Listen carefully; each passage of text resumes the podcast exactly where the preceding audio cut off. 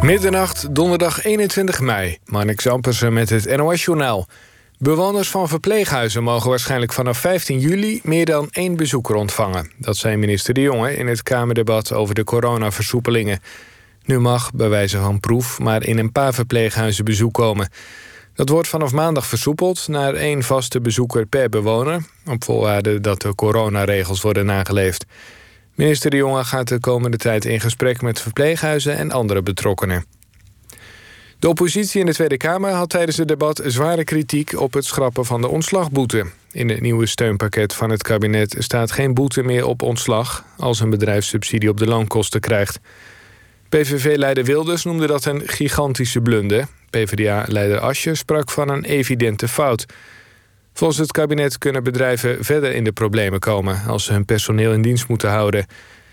Premier Rutte zei nog wel dat het niet in beton is gegoten en dat er nog wordt overlegd met de vakbonden.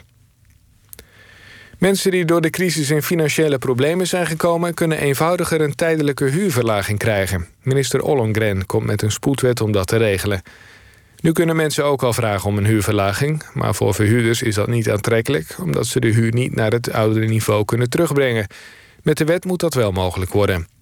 Ollongren ziet niets in het bevriezen van de huren vanaf 1 juli, waar de Eerste Kamer om had gevraagd. Bonden en werkgevers in de vleesindustrie willen dat personeel in slachterijen voorrang krijgt bij het test op het coronavirus. Bij vleesbedrijf Fion in Groenlo zijn tientallen besmettingen vastgesteld. Eerder deze maand waren er al 28 besmettingen bij een andere vestiging, in Scherpenzeel. Bekend is dat in de VS en in Duitsland vleesfabrieken epicentra van coronabesmettingen zijn. Het weer vannacht helder en windstil. De minima liggen tussen 8 en 12 graden. Overdag droog en vrij zonnig bij 23 tot 28 graden. Later lokaal kans op een bui. Ook vrijdag nog warm, maar dan wel minder zonnig. Dit was het NOS Journaal. NPO Radio 1. VPRO. Nooit meer slapen.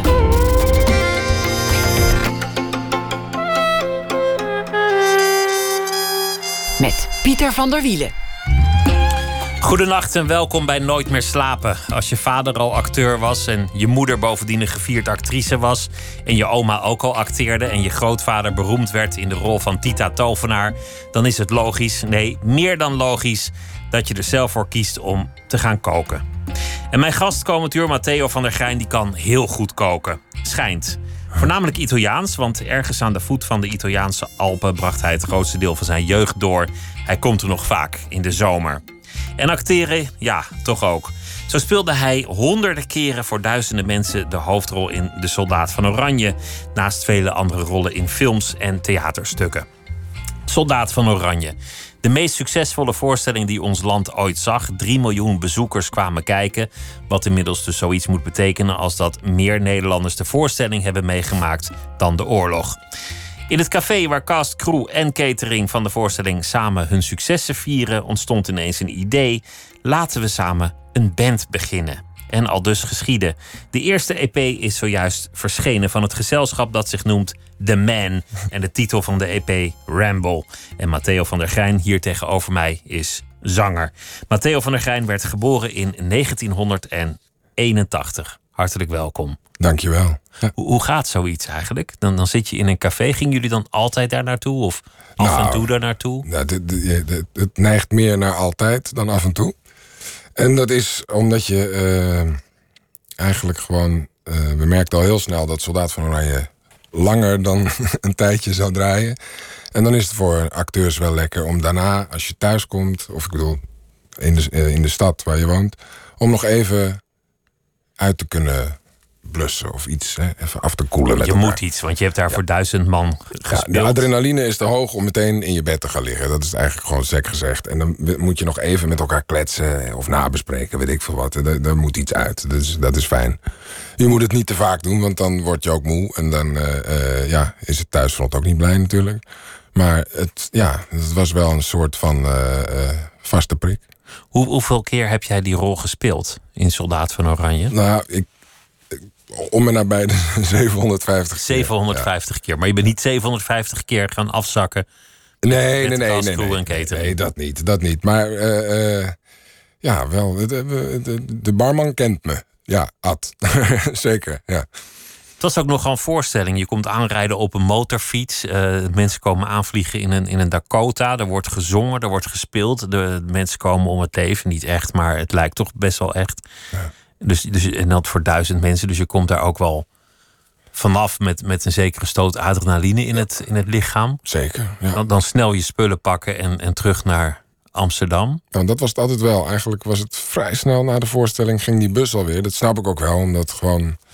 Anders wordt het veel te laat. Die voorstelling duurde al 3,5 uur, geloof ik. Uh, daar is Teu Boermans heel goed in. Lange stukken. Lange en goede stukken.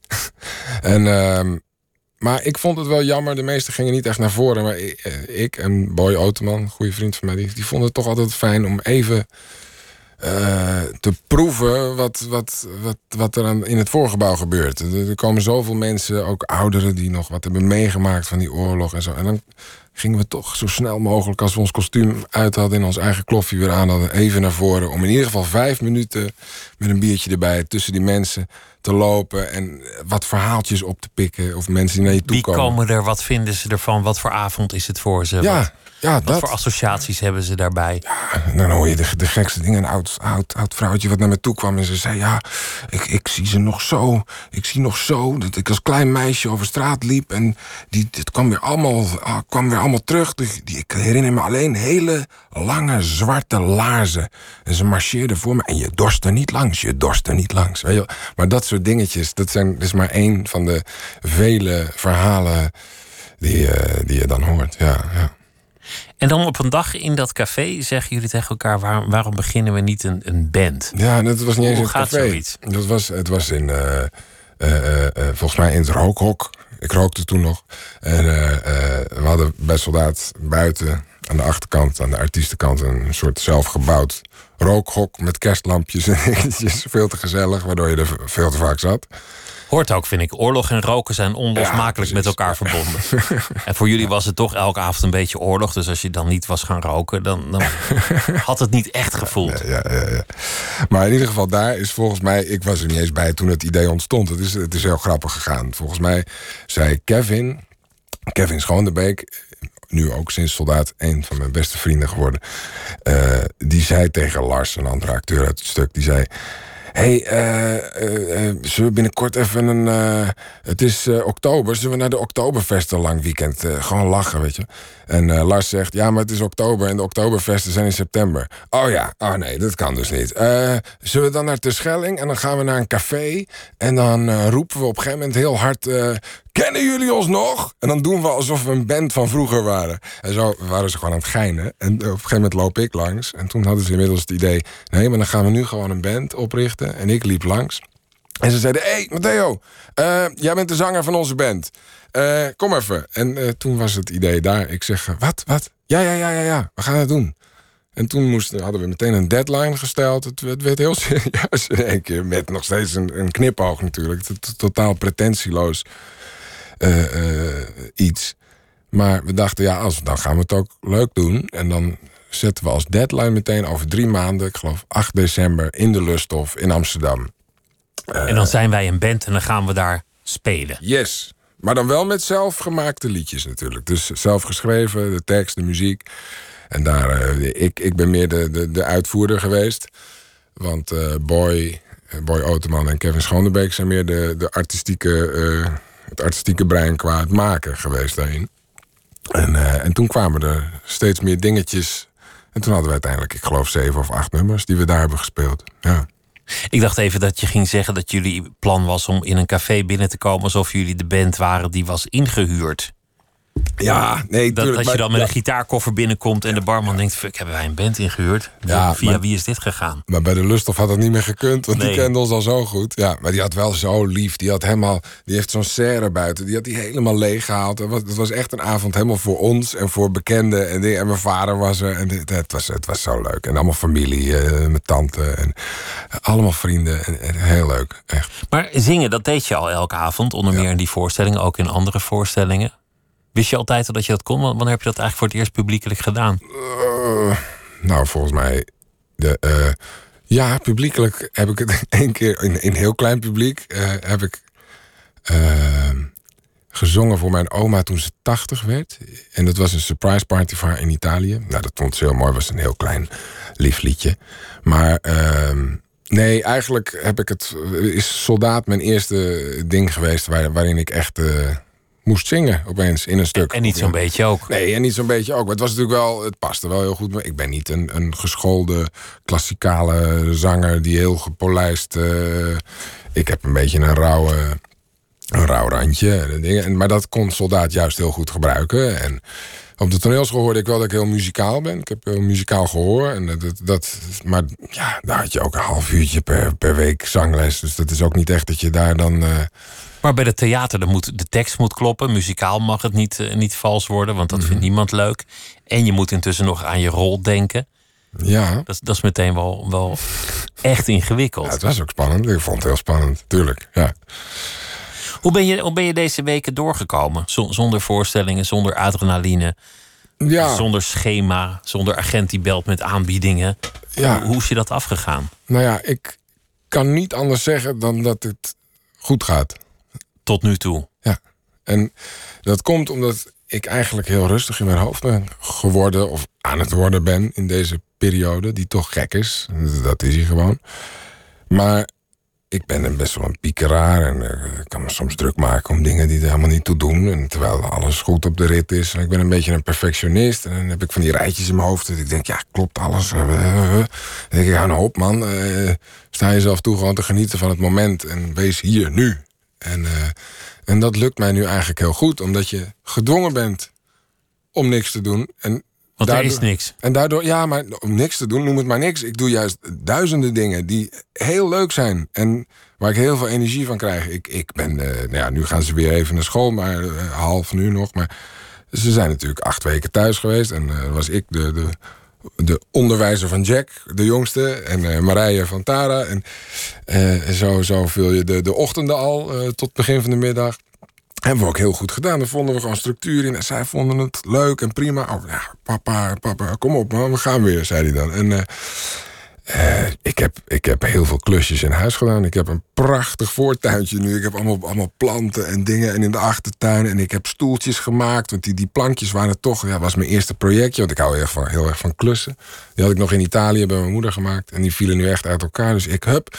En, die, en de grondverf, ah, straks mooi oud roze maken. Dat vindt, eh, vindt Marije mooi. Hop, en dan eh, staat er ochtends weer. Ik ben ook nog eens een nachtmens, dus dan doe ik de meeste van die dingen s'nachts. Maar s'nachts klussen kan je niet maken.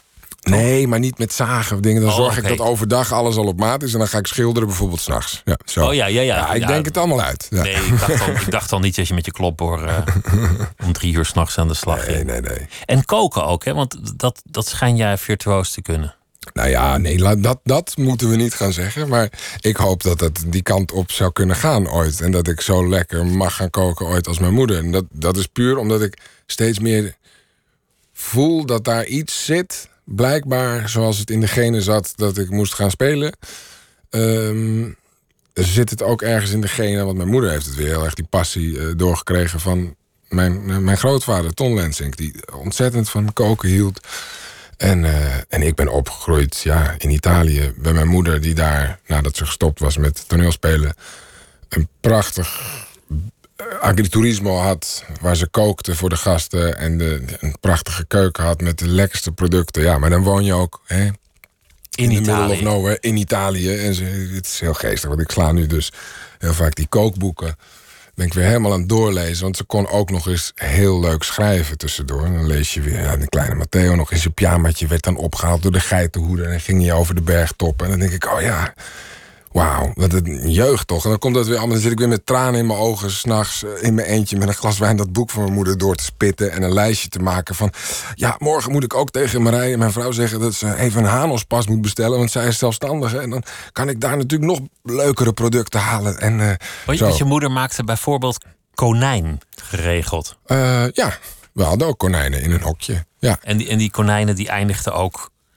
In de oven. En nou niet allemaal zeggen dat ja en, gemeen. eh, nou, want- vooral in de pan. eh, Coniglio alla Ligure, Ja. eh, Ligurisch konijn. Lekker met olijven. Is hartstikke lekker. Ja. Maar dat zag ik, dat stond dus ook op mijn lijstje. Want ik wil dat dus gaan proberen. Dus ik wil even een goed konijn halen binnenkort. is, is het ooit je, je, je droom geweest om kok te worden? Of, of je plan? Uh, nee, maar het, het, de, de, het, het, komt wel terug. Want gek genoeg, toen ik uh, zo aan het eind van de middelbare school zat... Toen zou denken, ja, wat, wat wil je hierna? Hè? Ik woon gewoon fulltime in Italië. En, en, het, en eerst dacht ik, ja, ik zou wel iets met koken willen. Maar dat kwam ook puur omdat ik daar zo middenin zat met mijn moeder... die dat zo de hele tijd aan het doen was. En dat echt mijn moeder ook dacht van, nou, we kunnen wel eens informeren. Als je dat in Nederland zou willen, heb je in Groningen een goede kokschool. Echt. En tot het echt toch ging kriebelen en ik dacht, nee, ik wil toch naar de toneelschool. Ja. Ik zei het in mijn inleiding. Jouw, jouw grootvader die was bekend in Nederland, Ton Lensink, als Tita Tovenaar. Hij heeft heel veel meer gedaan, maar ja, ja, dit is de rol waar iedereen hem voor nawees op straat. Ja, vond hij zelf eigenlijk uh, wel... was hij het niet helemaal mee eens dat dat natuurlijk zijn, uh, zijn hoogtepunt was. Maar ik, ik begrijp dat dat zo gezien maar het, wordt. het meest gezien. Dat, ik bedoel, hij heeft vast mooie rollen gespeeld. Ja, maar... prachtige rollen gespeeld. Ja, ja, ja, ja. En een hele charismatische, mooie man. Ja. En dan een, een grootmoeder die acteert. Of, of heeft geacteerd. En dan twee ouders die allebei uit het vak kwamen. Ja. Dus eigenlijk stond het al op, op je wieg gegrift dat jij zou moeten gaan acteren. Nou ja, ja, maar dat hebben zij helemaal niet. Uh, zeg maar, het komt niet door hun. Want zij hebben nooit gezegd van dat moet je gaan doen. Hebben ze tegenovergestelde wel gezegd? Ga dat ze hebben ook niet gezegd laat het. Nee, nee, nee. Ook, ook dat niet. Uh, ja, en, en ik dacht gewoon, maar volgens mij dacht ik in het begin gewoon dat wereldje vind ik zo gezellig, zo leuk, zo. Want dat, dat, dat, dat, dat heb jij meegemaakt nog? Nou ja, ja dat, dat, dat is het ook wel. Ik werd ook wel. Ik, ik, ik, we zaten heel vaak bij een oppas. Natuurlijk, als, als mijn ouders moesten spelen. Ze zaten ook bij hetzelfde gezelschap. Dus dat kwam wel eens voor dat ze in hetzelfde stuk zaten. Maar als er geen oppas was, werd ik ook wel eens meege, meegesleurd gewoon. En, uh, dan zat ik ga maar op het trappetje kijken naar papa en mama. En dus ik herinner me dat wel. En dat het, was ook een hele andere tijd. De, uh, vroeger lag je achterin de auto als we naar Italië gingen in een Renault 5. Je lag je op de achterbank en er werd een lekker bedje voor me gemaakt. En tegenwoordig zit iedereen vastgesnoerd in een precies passend kinderzitje. En zo was het in die tijd ook best normaal dat je misschien... nou, ga naar, naar dat stukje met papa en mama. Kijk, ja, ga maar liggen. Liggen van een, een, een, een, jas op de grond. Ga maar, ga maar liggen. En dan gingen zij nog een borreltje drinken of, of weet je wel. Dat is ook ondenkbaar als je dat nu zou doen. Maar ja, die, dat, dat heeft iets, iets, iets. Er hangt een soort romantisch, bourgondisch iets aan dat vak natuurlijk. Wat, wat mij wel trok en nog steeds wel trekt. Maar ja. Toch, toch zei je moeder: ik, ik, iedereen is welkom, maar liever niet te veel acteurs. Ja. In mijn uh, agricultura. Want, want dat, daar had ze dan toch niet zoveel zin in als die daar allemaal zouden komen. Ja, ook omdat het natuurlijk wel zo'n kleine cirkel is. Ik snap het wel. Ze heeft het op een gegeven moment ook losgelaten hoor. Maar dan komen ze gewoon druppelsgewijs wel. Ik snap wel dat als je dat. Als ze dat niet even had tegengehouden, had het ook binnen no time een soort acteurshol kunnen worden. Snap je? En dat, dat wilde zij volgens mij. Dat, dat iedereen tussen de voorstellingen door daar zou komen uitpuffen. Ja, precies. En, dat, dat, en dan binnen no time gaat dat mond op mond. En dan zitten daar alleen maar en die, die het alleen maar over acteren hebben. En dan snap ik wel dat je daar echt geen zin in hebt. Nee. Hoe, hoe is je moeder daar terecht gekomen? Hoe is dat gegaan? Ja, mijn, uh, mijn grootvader Tom, die, die, die woonde in Olivetta. Een, uh, een valleitje parallel aan onze vallei.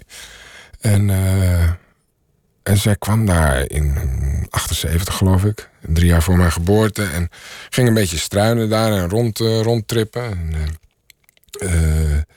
en die vond in de vallei daar vast, de, de, de, onze vallei, zeg maar, waar we nu zijn beland in een dorpje zei iemand, ja, er is... Maar het is heel erg afgelegen, hoor. Ik weet niet, dat moet je ook maar willen. En zij dacht alleen maar, ja, eh, laat maar zien, weet je wel. Een uh, stoer die moeder van me. En uh, daar bleek een huis, geen dak op. moest helemaal opgeknapt worden met een beetje een stukje grond eromheen. Volgens mij voor omgerekend 5000 eh, gulden destijds, zoiets.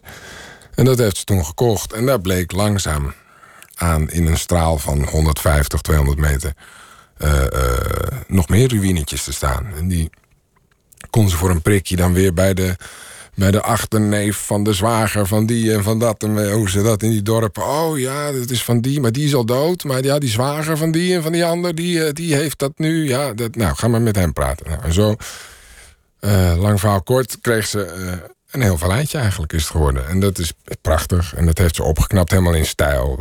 Het zijn oude rustieke huisjes. Ja. En dat was een soort bed and breakfast waar jij na de scheiding van je ouders dus kwam te wonen. Waar, waar je eigenlijk bent, bent opgegroeid. Ja, nee, nou, ik kwam daar te wonen op mijn negende. Toen waren mijn ouders nog gewoon uh, samen. Want ze zijn toen ik 17 was uit elkaar gegaan. Overigens in goede vrede hoor. Dat was na een jaar was dat weer helemaal uh, fijn. En we vierden gewoon kerst samen en dingen. Al die dingen gingen gewoon uh, door. En mijn vader kwam ook nog in Italië. Dus, en ik heb daar dus vanaf mijn negende tot mijn twintigste fulltime gewoond. Ja. Dus je, je komt daar een beetje vandaan. Je spreekt goed Italiaans. Je bent daar naar school gegaan. Ja. Je kent die streek op je duimpje. Het, het, is een prachtige omgeving, maar, maar het lijkt me in de winter best wel straf. Ja, dat is het ook. Het, het, het varieert ook heel erg. Het kan ook echt best wel koud zijn in de winter daar. Het, het verschil tussen dag en nacht is daar veel groter. Dan kan je bijvoorbeeld uh, uh, overdag nog in je t-shirtje buiten olijven staan te oosten, maar dan s'nachts gaat het vriezen. En, uh, um, ja, dat, dat is wel echt iets anders. Natuurlijk, zomers en in de lente en als, het, als alles bloeit en de zon schijnt en we kunnen naar het strand en de dorpjes, alle terrasjes zitten vol. Dat is uiteraard iets heel anders. Maar als je daar echt leeft zoals mijn moeder deed, ja, dan, dan heb je elke dag wat te doen. Die stond altijd om zes uur op, uh, omdat de tuin water moest hebben en omdat uh, dan weer de courgetten goed waren, of de broccoli of de aardappels moesten eruit. Of de, uh, dit. Maar ze ging wel, ik bedoel, dingen voor zichzelf zoeken. Uh, ze ging op dansles, klassieke dansles. Uh, en ze ging. Uh, dat vind ik echt iets Italiaans om te doen. Klassieke ja. dansles. Nou ja, ja maar, maar sowieso, ik, ik kan ook dansen. Maar dat komt omdat je in Italië heb je zomers die dorpsfeesten. En daar dat is gewoon met, met, met de paplepel wordt het erin gegooid. En alle meisjes en jongetjes die vragen elkaar ten dans. En dan ga je gewoon de mazurka, de wals, de tango. De, dat ga je gewoon met elkaar doen. Ja, op het pleintje. Tussen de vrouwtjes van 90. Ja. Zo kom je de winters ook door met, een, met een cursus. Ja. Ja, jouw moeder is een tijdje geleden overleven, overleden. Hm. Jij, jij zei al, alles in de verleden tijd. Deed, was. Ja. Want ze, ze is er niet meer. Dat is, dat is natuurlijk sowieso een heel, heel dramatisch iets in ieders leven. Mensen verliezen. Hoe lang heb je haar nog meegemaakt vanaf het moment dat het, het medisch vonnis werd geveld? Uh, twee jaar ongeveer. Ja. En uh, ja, maar ik, ik was toen net begonnen met repeteren voor, voor soldaat, geloof ik. Of speelde net toen dat. Maar mijn, moeder is heel sterk geweest daarin. Die, die heeft volgens mij heel lang gedacht. Ik, eh, met die jongen, die heeft nu net. Uh, uh, heeft een gezin, heeft een dochter die net geboren is. Ik, hij moet niet te veel zich zorgen maken over mij. En dat heb ik veel te lang niet doorgehad, denk ik. Nu met terugwerkende kracht. En dat zij eigenlijk al veel eerder wist dat het niet echt meer goed zou komen. En dat, ja. Ze wilde jou niet tot last zijn. Ik, denk het. En ja, ik, ik, ik, je moet het respecteren. Alleen, ik soms denk je, weet je wel. Oh, mam had het gewoon gezegd. Dan, ik had alles laten vallen. Wat maakt mij, uh, snap je, natuurlijk uh, was soldaat van mij en, en, je hebt een dochter. En, maar ik was meteen naar je toegekomen en had uh, daar gewoon met jou gezeten of je naar Nederland gesleurd. En oké, dan, dan doen we het hier nog even. Maar ja, ik, ik vind het ook. Ja, als zij dat zo heeft gedaan en daarvoor heeft gekozen, dat, ja, dat is denk ik een soort oermoederkracht die haar heeft gezegd van nee, hij moet dat niet. Hij moet daar niet te veel om uh, uh, mee bezig zijn en om treuren. En toen is het op, op een gegeven moment, vanaf dat ze vertelde dat het niet echt meer goed kwam, toen was het ook twee maanden later gebeurd. Ja. Dus al die tijd relativeerde ze het. Ja. ze, het komt wel goed. Zei ze, ja, we hebben wel weer iets gevonden, maar dat komt ook goed. Het is ook weer heel makkelijk. Dat komt, toch, dat komt goed, dat komt goed. Misschien wilden ze het zelf ook wel geloven. Ja, ja. Hoe, hoe moest dat dan daarna met, met de vallei? Ja. Met alles wat zij had opgebouwd in Italië? Nou ja, ja, eerst denk je heel romantisch. Uh, heb ik ook nog op de begrafenis gezegd. Van, Mam, komt goed, ik, uh, ik word boer en ik ga door. Maar dat, dat is allemaal veel makkelijker gezegd dan gedaan. En uh, oprecht dacht ik even, niet om meteen boer te worden... maar om wel dat open te houden. Alleen dat werd me bureaucratisch eigenlijk ook best wel tegen gezeten. En dat, eh, zodra je in Italië gaat koken voor mensen, moeten allemaal sanitaire diploma's en weet ik veel wat. En het was, ik dacht, eh, maar dat kan toch, moet, moet toch niet zo moeilijk zijn? Het ligt allemaal klaar hier, weet je wel.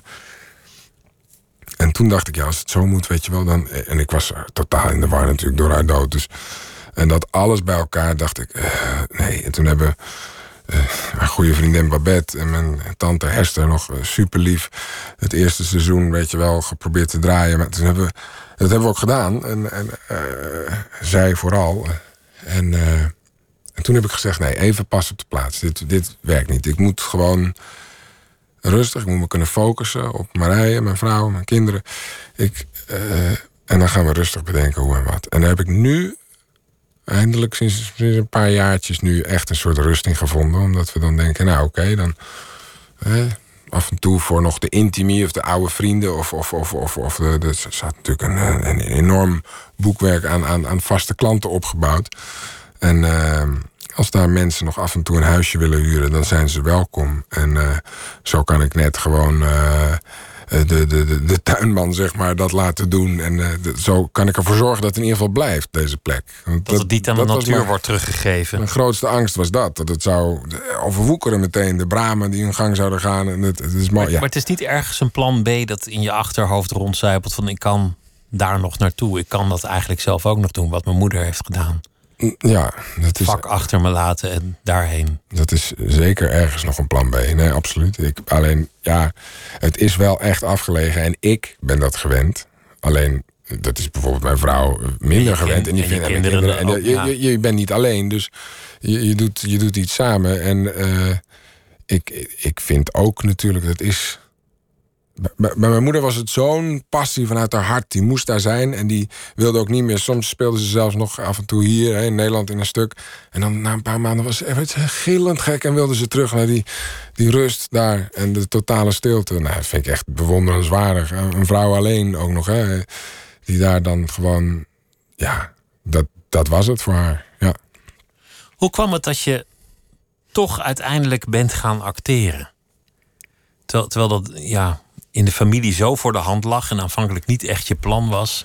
En je groeide daarop in Italië, juist weg van, van de toneelwereld. Je kende het uit je jeugd, maar er moet ergens een moment zijn geweest dat je dacht: nou ja, ik ga naar de toneelschool en ik ga hier mijn vak van maken. Ja. Hoe, hoe ging dat? Ja, dat, dat begon op een gegeven moment toch te, te, te kriebelen gewoon binnen in mij. Maar de, de, de echte druppel was dat uh, Jack Woutersen, uh, een goede vriend van ons, die kwam daar in, in onze vallei, in een van de huisjes, met zijn uh, zoon, Jack Wouter, Koen Woutersen. Die ook acteert? Ja, precies. En die was toen net, geloof ik, aangenomen in Arnhem. En die zei, ja, maar dat is echt een te gekke school. En als je straks in de zomer even in Nederland bent, moet je even komen kijken. Dus toen uh, kwam ik daar en toen ging, ging, ging ik langs bij hem. En dat voelde zo goed. Ik dacht, ja, maar dit is, dit is te gek. en Arnhem is een hele kleine toneelschool. Een hele persoonlijke. Er zitten volgens mij 30 man op die toneelschool. In ieder geval toen. toen nu zijn de klassen wat groter. Excuus. En... En toen dacht ik, ja, dit is het. Ze staat allemaal ook in een stamcafé, de Petersberg. En dingen. Het was allemaal zo'n romantisch beeld dat ik dacht, ja, oké. En uh, toen zei mijn moeder, nou prima, weer terugkomt. Want ik zat in mijn eindexamenjaar op het gymnasium. En zei ze, nou, je mag kiezen. Op één school kan je auditie doen, want je moet daarvoor naar Nederland. En toen zei ik, nou, Arnhem natuurlijk. En, en, en toen ging ik auditie doen. En toen werd ik in de laatste ronde afgewezen. Nou, dat was natuurlijk een teleurstelling. Met terugwerkende kracht was dat perfect dat ik afgewezen werd. Want ik had geen idee. Ik had echt geen idee. Ik, ik, ik, had, ik dacht dat je dat spelen uh, uh, inhield mooi zijn en het goed doen. Weet je wel, dat soort dingen. Dat is totaal misverstand. Ik zat ook inderdaad op een berg en had natuurlijk vroeger als kind heel veel naar mijn ouders gekeken. Maar het dichtstbijzijnde theater in Italië was in Genua. Gingen we nooit heen. En dus je wist niks? Nee, en ik, ik, ontdekte pas veel later dat, dat het juist... Waar gaat het juist om? Op je bek gaan, durven lelijk te zijn. Allemaal dat soort dingen. Dat, natuurlijk. En dat, alleen dat kwartje is veel later gevallen bij mij. Maar, maar het was, waarom was het goed dat je werd afgewezen? Omdat je dan ineens aangaat? Omdat je dan een soort strijd nee, voor de voeten maar geworpen krijgt? Ik, ik, ik, het was het moment niet, denk ik. En toen heb ik zelfs het jaar daarna eh, heb ik op alle toneelscholen auditie gedaan. Toen werd ik ook nog afgewezen. En toen gebeurde er iets daarna. Eh, want toen kreeg ik een rolletje in de Hamlet van Teu Boermans. Die een reprise van die succesvoorstelling uit 97 deed hij in 2002 nog een keer. En daar zaten allemaal kleine rolletjes in die ingevuld moesten worden. En toen stond ik opeens naast Jacob Derwig en Halina Rijn uh, en Anneke Blok. Jaap Spijkers, dat soort mensen gewoon. En ik, ik zoog het op en ik zat alleen maar te kijken. Wow, die mensen zijn goed. En uh, hoe dan? En, uh, en als er dan deelrepetities waren, zei het... ja, morgen hoeven jullie niet te komen hoor. Dan doe ik, repeteer ik met, da met, met Jacob Derwig aan zijn monoloog. Ik dacht, maar ik zat daar dan langs de kant. En ik dacht, ik wil dit zien, ik wil dit zien. En toen is er iets gebeurd. En daarna heb ik nog een lunchvoorstelling gedaan bij Marcus Azini.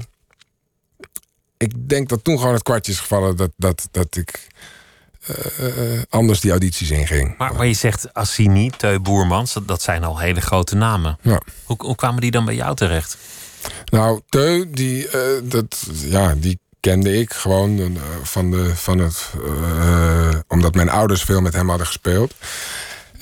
en ze hebben destijds toen ik geboren werd, rond 81, zaten ze bij Globe, een gezelschap in Eindhoven. En toen woonde Teu aan de overkant van de straat. En in, vlakbij Eindhoven, net over de grens in België. En sindsdien eigenlijk is Bobby Boermans uh, uh, mijn beste vriend. Uh, al 39 jaar. Boermans junior. Ja, Boermans junior. Ja, die ik nu veel te weinig zie. Omdat hij mega druk is. En gaat hartstikke goed met filmen. En hij is regisseur van hele goede series en films. En ik zie hem te weinig. het ligt niet alleen aan het te druk zijn, het is ook laksheid. Je moet er ook gewoon tijd voor maken. Dus Bob, eh, we gaan snel afspreken. Komt wel weer. Ja. Na, na, de corona. Nu hebben we allemaal een smoes om elkaar ja, nee, zien. precies. Ja. We gaan luisteren naar uh, de rock and roll, want daarvoor ben je hier. The Man, we hebben het verhaal verteld. En uh, dit nummer van jullie nieuwe EP heet Requiem. Yes.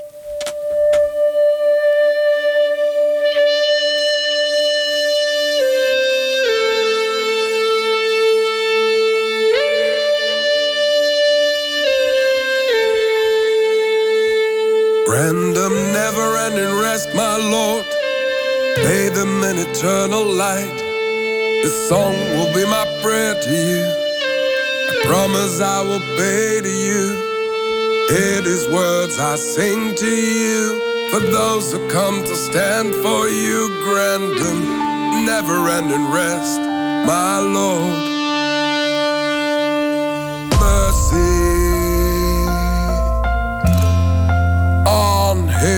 Soul.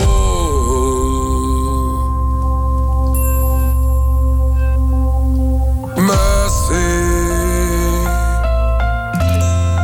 on his soul.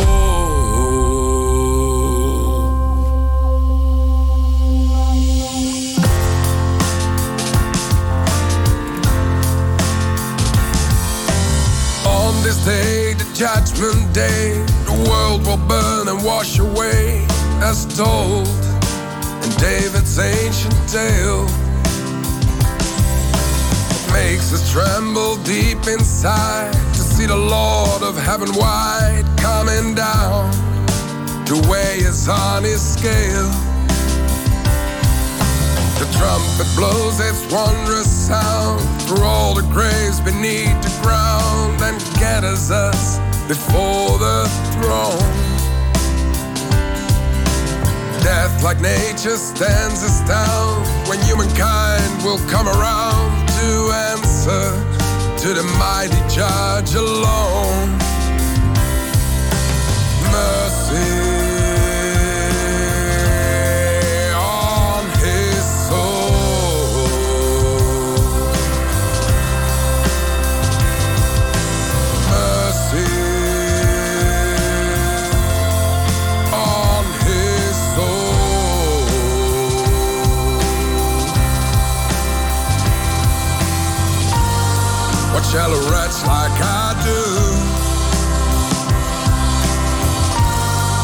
Not as faithful like you, but I hope this pulls us through. Grant them never ending rest, my Lord. bathe them in eternal light. This song will be my prayer to you. I promise I will pay to you. Oh, hear these words I sing to you. For those who come to stand for you, grant them never ending rest, my Lord.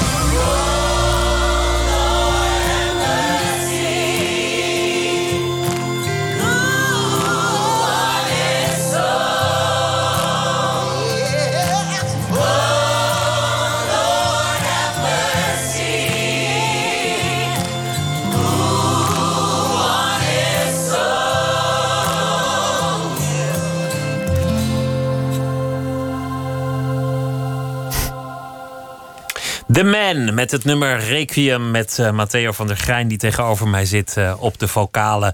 Begon met een, uh, een plan in het rookhok van de voorstelling tussen acteurs. Laten we een band beginnen. Het begon aanvankelijk met laten we naar de bierfeesten gaan. De bierfeesten waren vorige week. Laten we dan naar Terschelling gaan. Laten we dan dit, laten we dan dat. En het eindigt met een band. Ja. En het resultaat, dat hoorden we net. Met, met een heel gospelkoor ineens. waar, waar hadden jullie die dan zo snel vandaan? Ja, dat, dat, dat hoorden we ook toen het allemaal af was. Nee, want Jasper Kerkhoff, wat een kerel. Uh, te gek, uh, die speelde ook met ons in Soldaat destijds. En die heeft zich een beetje gewoon... nou, die was daar opeens als een soort van, tussen haakjes, producer van The Man. En, en jaren later, toen wij met het plan kwamen van... ja, al is het alleen maar, weet je wel, voor het voor het nageslacht. Zou het niet leuk zijn om gewoon die, die, die vier liedjes waar we echt een beetje van zijn gaan houden, echt, om die gewoon goed op te nemen. En dat uh, heeft Jasper echt heel mooi gedaan. Hij heeft een thuisstudio en heeft dat te gek gedaan. En iedereen, wanneer die even kon, want iedereen was natuurlijk uitgewaaid naar andere producties, kwam het inspelen of inzingen. En uh, grote dank. Voor eh, Jan van Olfen en Benny Top, die, in de band zaten bij Soldaat en die dingen hebben ingespeeld voor ons. Ah, zo ontzettend goed. En, en Ezra, die vanuit Londen zelfs zat, die op de piano en op de en dingen heeft gedaan. Ja, ja dit is gewoon, het is zo, dat is zo leuk als je dan dat ja, af hoort en dat je denkt, huh? Oh, maar aan het einde, wauw, die zangeressen erbij. En die had, die, die had Jasper dan weer geregeld. Die, zat, die was net aan het spelen met, uh, met Tina, uh, Tina Turner. De Tina Turner voorstelling. Ja, de voorstelling over Tina Turner. Die, ja, die musical. En uh, die heeft gewoon gevraagd aan die, een aantal zangeressen daar... willen jullie dit even inzingen? Dat heb ik nodig voor een eind van, van een lied van mij, van ons, van The Man. En die hebben dat gewoon gedaan. Nou, te gek. Ja. ja. We, begonnen met um, dit de, de voorstellingen die je maakte en, en dat dat uiteindelijk dit plan opleverde en gaan. En we hebben het gehad over wat uh, de coronacrisis in jouw leven heeft betekend. Eigenlijk innerlijke rust, zei je. Ik ben eigenlijk heel erg op mijn plek. Mijn onrust is verdreven. En je komt juist aan heel veel dingen toe. Bijvoorbeeld aan uh, klussen of andere dingen. Nadenken over wat je wil. En toen kwamen we vanzelf te spreken over je familie. Een familie van acteurs. En uh, je moeder, die naar Italië ging en daar uiteindelijk een hele vallei bestierde waar mensen konden eten en drinken. En jij bent daar opgegroeid. En je hebt uh, een grote liefde voor eten en drinken daar meegekregen en vooral voor koken. Maar uiteindelijk werd het bij jou toch min of meer toevallig het acteren. Omdat mm. iemand zei: er is een fantastische toneelschool. En ja, je kende het van vroeger. Ja. En na enige afwijzing was je daar dan. Dat betekent dat, dat jij ook net zo goed acteur in Italië had moeten kunnen worden. Als je, of nog steeds zou mhm. kunnen worden. Ja. Want je Ita het Italiaans is vloeiend, vloeiend, zei je. Ja, nee, zeker. Dat is ook zeker nog iets wat ik ambieer om uh, uit te zoeken. En wat ik ook al uit aan het zoeken ben hoor. Uh, alleen gewoon door logistiek de dingen, de kids zitten op school, weet je wel. Het is allemaal niet zo, eh, zo makkelijk. Maar qua toneelschool had ik natuurlijk ook destijds gewoon in Perugia heb je, in Bologna, in Rome. Je hebt te gekke toneelscholen in Italië. Alleen die zijn wel, in ieder geval destijds, ehm, hoorde ik dat die heel eh, klassiek en commedia dell'arte, een beetje, beetje ouderwets toneel eh, heb je nog in Italië. En Nederland is daar eigenlijk veel breder in en moderner. Ook het ouderwetse. Maar dat je, dat je, en toen dacht ik, ja, dan wil ik de toneelschool wel in Nederland gaan doen. Al ben ik heel benieuwd wat er was gebeurd als ik hem toch daar had gedaan. Echt, ja, wat, waar ik dan nu. eh, wat, wat, waar ik dan nu had, eh, had gezeten, geen idee. Want ik Wie was geweest en wat je had gedaan. De filmindustrie in Italië vind ik te gek. Ze maken daar zulke mooie familie-epossen. Daar zijn ze zo goed in. En ja, als ik, eh, de- mijn favoriet is nog steeds La Meglio Gioventù. Ik weet niet of Ja, destijds, ja, eh, Dat, dat is een, een, een prachtfilm. ja, ja, ja, Die, die heb ik drie keer gezien en hij duurt 100 uur. ja. Dus, dus dat is een jaar van mijn leven, die film. Maar dat, dat, dat, vond, ik, dat vond ik echt een, een, meester, een van de vele meesterwerken. Ja, ja, absoluut. Ja, maar ik, ja, het, is, eh, het, is, het is ook lastig. Ik was vorig jaar even met, eh, met Marije, mijn vrouw, in Rome. Drie dagen gewoon. Even, even snel een tripje met z'n tweeën, wat wij nooit doen. We hebben altijd de kids heerlijk bij ons. Maar eh, heel soms moet je eventjes met z'n tweetjes zijn, vinden we. En, eh, eh, en dat was heel mooi. En toen heb ik ergens in een middagje had ik toch een afspraak gepland met een agent. Zei iemand, nou, dan moet je met die gaan praten. Zo. Dan kwam ik in, in, in, een, in een hokje met een hond die daar lag. En een, en een vrouw die in een leren stoel zat. En een asbak vol met peuken en aan het roken. En echt zo'n, nou ja, alsof je een film binnenstapt van een agent. Ik, eh, ik- het was heel geestig. Hij zegt, ja, ga zitten en eh, neem ook een peuk en eh, vertel. en, eh, maar die, die, dat, was, dat was een beetje ja, ze zei ja, dan moet je toch een beetje hier zijn en dingen. En, eh, en die begon ook over waar ik dan een totale hekel aan heb. Over dat Instagram, waar ik een tijd mee was ge- gestopt. Die zei, ja, je moet daar dingen op posten. En je moet wel... Streven naar een imago. ja, maar ik, ik, ik, ik, ik hou er niet zo van. En natuurlijk, ik, ik blijf het nog wel doen. En ik doe er wel een beetje aan mee. Maar ik, ik kan echt heel slecht tegen al die... Kijk mij in de sportschool en kijk mij daar en kijk mij hier en kijk mijn zus en kijk mij zo. Het interesseert mij niet. Dus Maar het is interessant wat je zegt, want, want het wordt dus geacht voor je carrière fundamenteel te zijn, als, als acteur, maar in heel veel andere beroepen, dat je een soort imago maakt, een soort marketing van je persoonlijk leven, waarin je laat zien aan de wereld hoe interessant of verantwoord of, of boeiend jouw leven is. En dat is dus inmiddels noodzakelijk om rollen te krijgen. ja, ik wil niet noodzakelijk zeggen. Ik denk, ik bedoel, er zijn nog genoeg Nou ja, deze en agent, actrices. Maar nee, leek dat te zeggen. Dat zij dat zegt, vond ik dus vrij heftig ook, inderdaad. Ja, die, die, die strooide echt met dingen. Die zei, ja, misschien heb ik dan toch gewoon de verkeerde agent hoor, een gesprek mee gehad. Maar eh, dingen, ja, als je dan gewoon, eh, misschien, eh, als ze gaan kijken en jij hebt geen volgers en iemand die niet kan spelen, maar in Big Brother heeft gez- ge- gezeten, bij wijze van, weet je wel, dan kiezen ze die. En ik dacht, ja, ja maar daar doe ik even niet aan mee. Dan ben gek geworden. Maar ik weet zeker dat, dat dat, met z'n allen, het valt wel mee hoor. Maar ik, het, het- er is wel een tendens nu met al die social media, de, die gewoon best heftig is, vind ik. Ja, ja. Uiteindelijk zullen ze wel kiezen voor degene die het best kan acteren. daarom, Daar- natuurlijk. Laten we, la- daar durf ik best van uit te gaan. Ik ook. En jij wil ook niet in een rol komen dat je gaat zitten klagen van... nou ja, maar om rollen te krijgen moet je dit of moet je dat. Want, Nee. want klagen, dat vindt niemand leuk. Maar het is, je zult het in de wereld om je heen ook wel zien. Dat, dat, dat mensen veel tijd van hun leven kwijt zijn... aan het opbouwen van een soort etalage... of een soort dwarsafdruk van je eigen bestaan. Ja, ja, ja ik, ik, ik, heb gewoon besloten dat ik, maar ik, kan, ik kan dingen ook wel goed relativeren. Ik denk, jongens, dat eh, boeit mij niet. En daar doe ik eh, een beetje aan mee. Ik vind het heus wel leuk om een foto te posten. En absoluut. En af en toe denk ik, nou, dat is misschien een goede eh, kop. Zodat ze ook kunnen zien, als, hè, als ze naar je zoeken en dat zien, denk oké, zo'n kop kan hij hebben. Of weet ik veel wat. Gewoon, dat is wel handig in dit vak. Maar ik wil niet al die.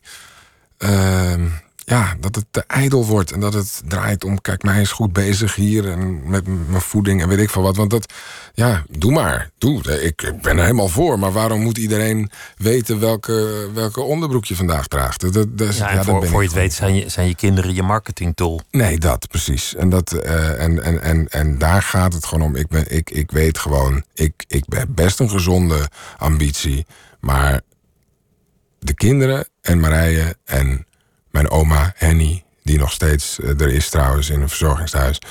En niemand heeft behalve mij en Rina, een, eh, een van de beste vriendinnen van mijn moeder, vroeger. Eh, maar gewoon dat je denkt, daar gaat het om. Dat is de basis. En mijn vader, die in Zuid op Driehoog woont... en die nu tijdens die coronatijd, weet je wel... rijd ik naar hem toe met een vers gebakken torte verde... en bonbonnetjes of koekjes die ik heb gebakken. En we, we, we roepen vanaf beneden... Pa, hé hey, pa, kom even naar beneden, ik leg het op de trap. En dan op, op gepaste afstand. Het is zo leuk, we hebben hem laatst verrast. Nee, maar snap je, ik, ik, dat is het leven. Het en ik wil, leven. ik, wil, ik wil de mooiste rollen spelen... maar het gaat gewoon om dat mijn vader... die werd vorige week 74 en die wil ik gewoon... nog tot die 94 is, hoop ik... eh, straks als het, als het weer kan en weer naar hem toe en hem knuffelen... Godverdomme pa, lekker. Want ik, ik, ik hou zo van die man en van mijn oma en dingen. En we hebben hem verrast laatst. Ja, ja, we... oom, ja, ver- vertel even over die Sorry. verrassing. Ik wil ook Ja, over ja, je oma weten. Nee, tuurlijk. Ja, nee, we hadden hem, hij werd 74 en we dachten, ja, wat gaan we nou doen? Wat gaan we nou doen? Dus heb ik Rivka, mijn, eh, mijn tante. Ja, ik vind het gek om haar tante te noemen. Het is gewoon een vriendin van mij en mijn vrouw. En eh, dat was de jongste zus van mijn moeder. En, eh, en Rivka en Joost, dat zijn zulke goede vrienden. En die, die, eh, die belden ik. Hey, heb je die staattafel nog? We hadden oud en nieuw gevierd. Ja, dus, ah, ik kom die staattafel even halen. Toen hebben we op de stoep beneden die staattafel neergezet. Ik had bij de HEMA slingers met Wimpy 74. En eh, eh, de kinderen hadden een soort megafoon bij de Solo gekocht. Dus die kwamen al zingend die straat in. Alle buren hingen uit ramen en zo. Nou, het was een hele happening. Maar hij vond dat zo leuk. Oh man, dat was zo te gek. En toen hebben we gewoon op afstand zo goed als het kon, eh, eh, staan borrelen met z'n met z'n allen 2,5 uur. Het was zo leuk, maar dat, dat soort acties, dat, dat, dat vind ik, da- daar gaat het om. Dat, dat Dat is het vind leven. ik zo waardevol. Ja, Maar jou- jouw oma, ja. die ook eh, in haar hoogtijdagen actrice was, die is er nog. Jouw moeder is er niet meer. En jij zei, ik ben de enige die zij nog heeft. Samen met een vriendin van je Ja. moeder. Dat, dat, dat is ineens nou ja, best wel een gegeven, denk ik. Dat, je, dat jij Mhm. de enige bent die nog daar langs gaat en kan gaan. En de, de enige band met de wereld. En, en in deze maanden waarin Ja. dat allemaal werd afgesloten. ja, dat vind ik ook heel moeilijk. Ja, dat, Hoe, hoe heb je dat gedaan? Ja, eh, nou, ze hebben dan nu, gelukkig hebben ze eh, na een tijdje dat, dat die lockdown was, eh, vooral voor de oudjes natuurlijk, van die telefoons geregeld zodat we konden videobellen. Maar ja, dat snapten ze ook niet helemaal. Hè, want dan, ja, eh, maar, ze, maar heeft hele goede dagen. En ze herkent iedereen en het is allemaal eh, heel eh, echt mooi. En laatst hadden ze dan weer een stap verder. Nu hebben ze zo'n container aan het, aan het verzorgingshuis vastgebouwd. In tweeën gedeeld. Met zo'n intercom-achtig eh, ding voor plexiglas. En toen kon ik weer bij haar op, op bezoek en ik kon er weer zien. En dat was zo fijn. Alleen ik kon er niet knuffelen. Dat, dat, dat miste ik wel natuurlijk. Want het wijfje is 94, maar is zo kranig. En nou, het is zo goed. En ja, dan, zegt ze weer, oh lieverd. En als ze de kinderen ziet. En nou, het, is, het is zo... Het is zo lief en mooi. En ik, ik, daarom wil ik er ook, zolang het nog kan, zo voor haar zijn. En, en, en ook heel veel liefde voor Rina. Rina Spicht, een eh, oude jeugdvriendin van mijn moeder... Die, die doet ook zoveel voor haar. En die, die is heel vaak bij haar op visite en neemt weer wat mee voor haar. En zorgt dat ze, oh, heb je dit nodig? Neem ik volgende keer mee. En dan hebben we contact. En, eh, nou, dat, ja. Dus dat proberen we zo te doen. Ja. De band. ja. Het idee van jullie eigen band was een beetje geïnspireerd op de legendarische band. Mhm. Hoe, hoe zat dat? Hoe ging dat? Ja, dat. eh, dat, dat, dat eh, hoe zat dat eigenlijk? Dat weet ik eigenlijk niet eens meer precies. Maar gewoon. Ik vind dat te gekke muziek. Een beetje dat, dat rock. Met wat, wat eh, soms een beetje schuurt aan het country-achtige. En eh Lee van Helm, die, die zingend achter de drum. En nou, die documentaire, The Last Waltz van Scorsese. Ja, En ik, ja, dat is te gek. En dat we een beetje eh, daardoor geïnspireerd werden. En, en ehm, dachten, ja, als je, ik bedoel, wij hebben helemaal niet geprobeerd hun te benaderen of ergens, snap je? Maar het is gewoon een soort inspiratiebron geweest, zeker. Ja.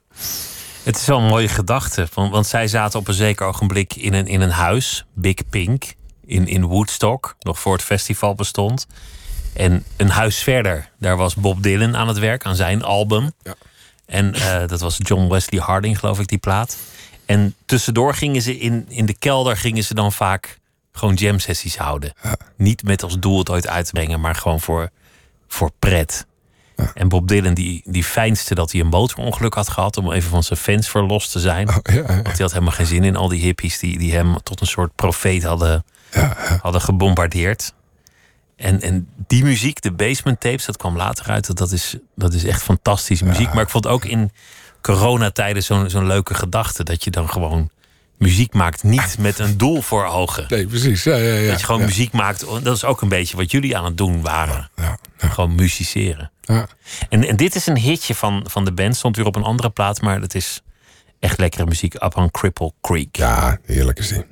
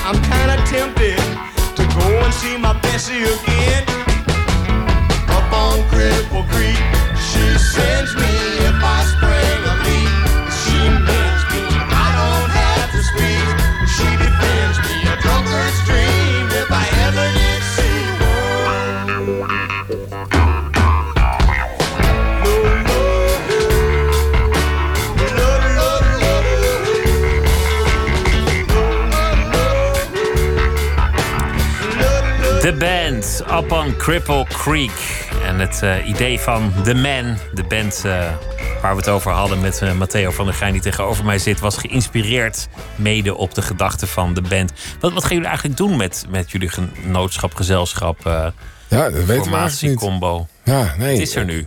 Nou ja, kijk, dit, dit hebben we in 2000, eind 2013 gemaakt. En sindsdien heeft dat gewoon stilgelegen, omdat het gewoon echt echt uh, pretentieloos als een grap is geboren. Maar als je dan toch best wel leuke, uh, uh, leuke dingen maakt. En ja, het is gewoon zo.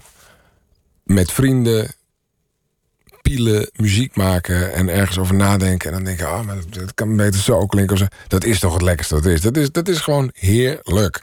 Dus dacht ik wel. dit hebben we nu opgenomen voor het nageslacht, zeg maar even. Maar het zou wel leuk zijn. Kijk, laat het, we laten ons niet weerhouden van eventuele dingen die nog kunnen komen, omdat we gewoon allemaal hele uh, mensen zijn met vol ideeën en met talent. En uh, vooral Kevin Schoonderbeek en Boy Oteman, die kunnen zo goed ja, schrijven, muziek schrijven.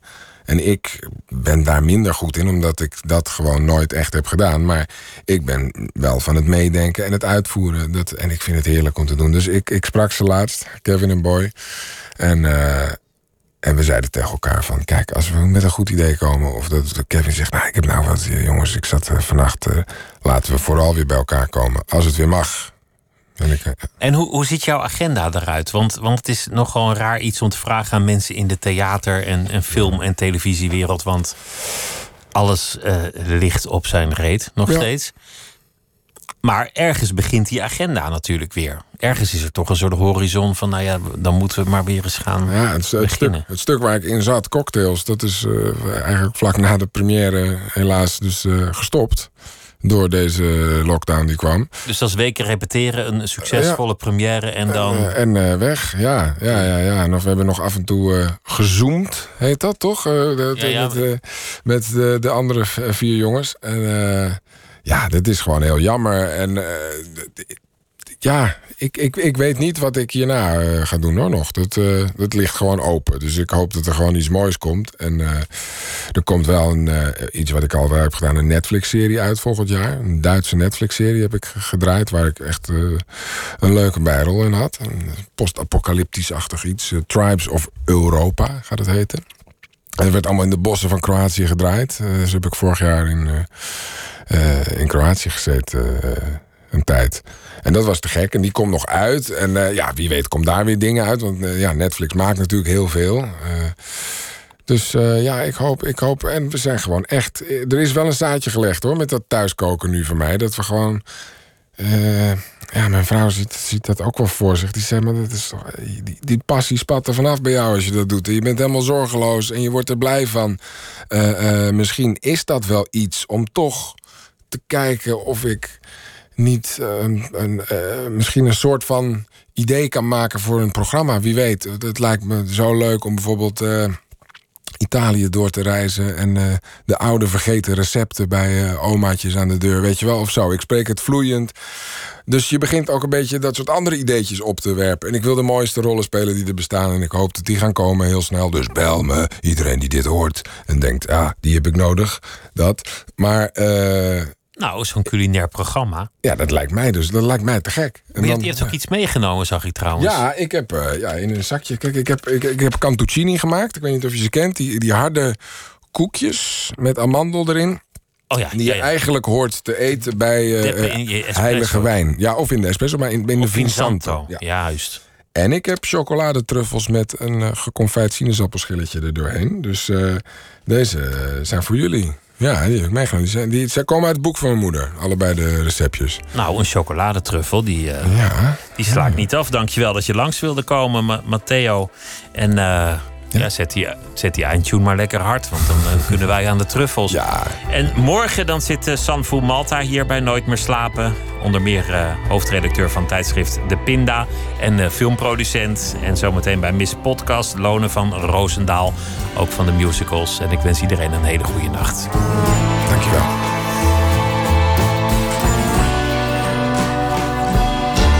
Op Radio 1. Het nieuws van alle kanten.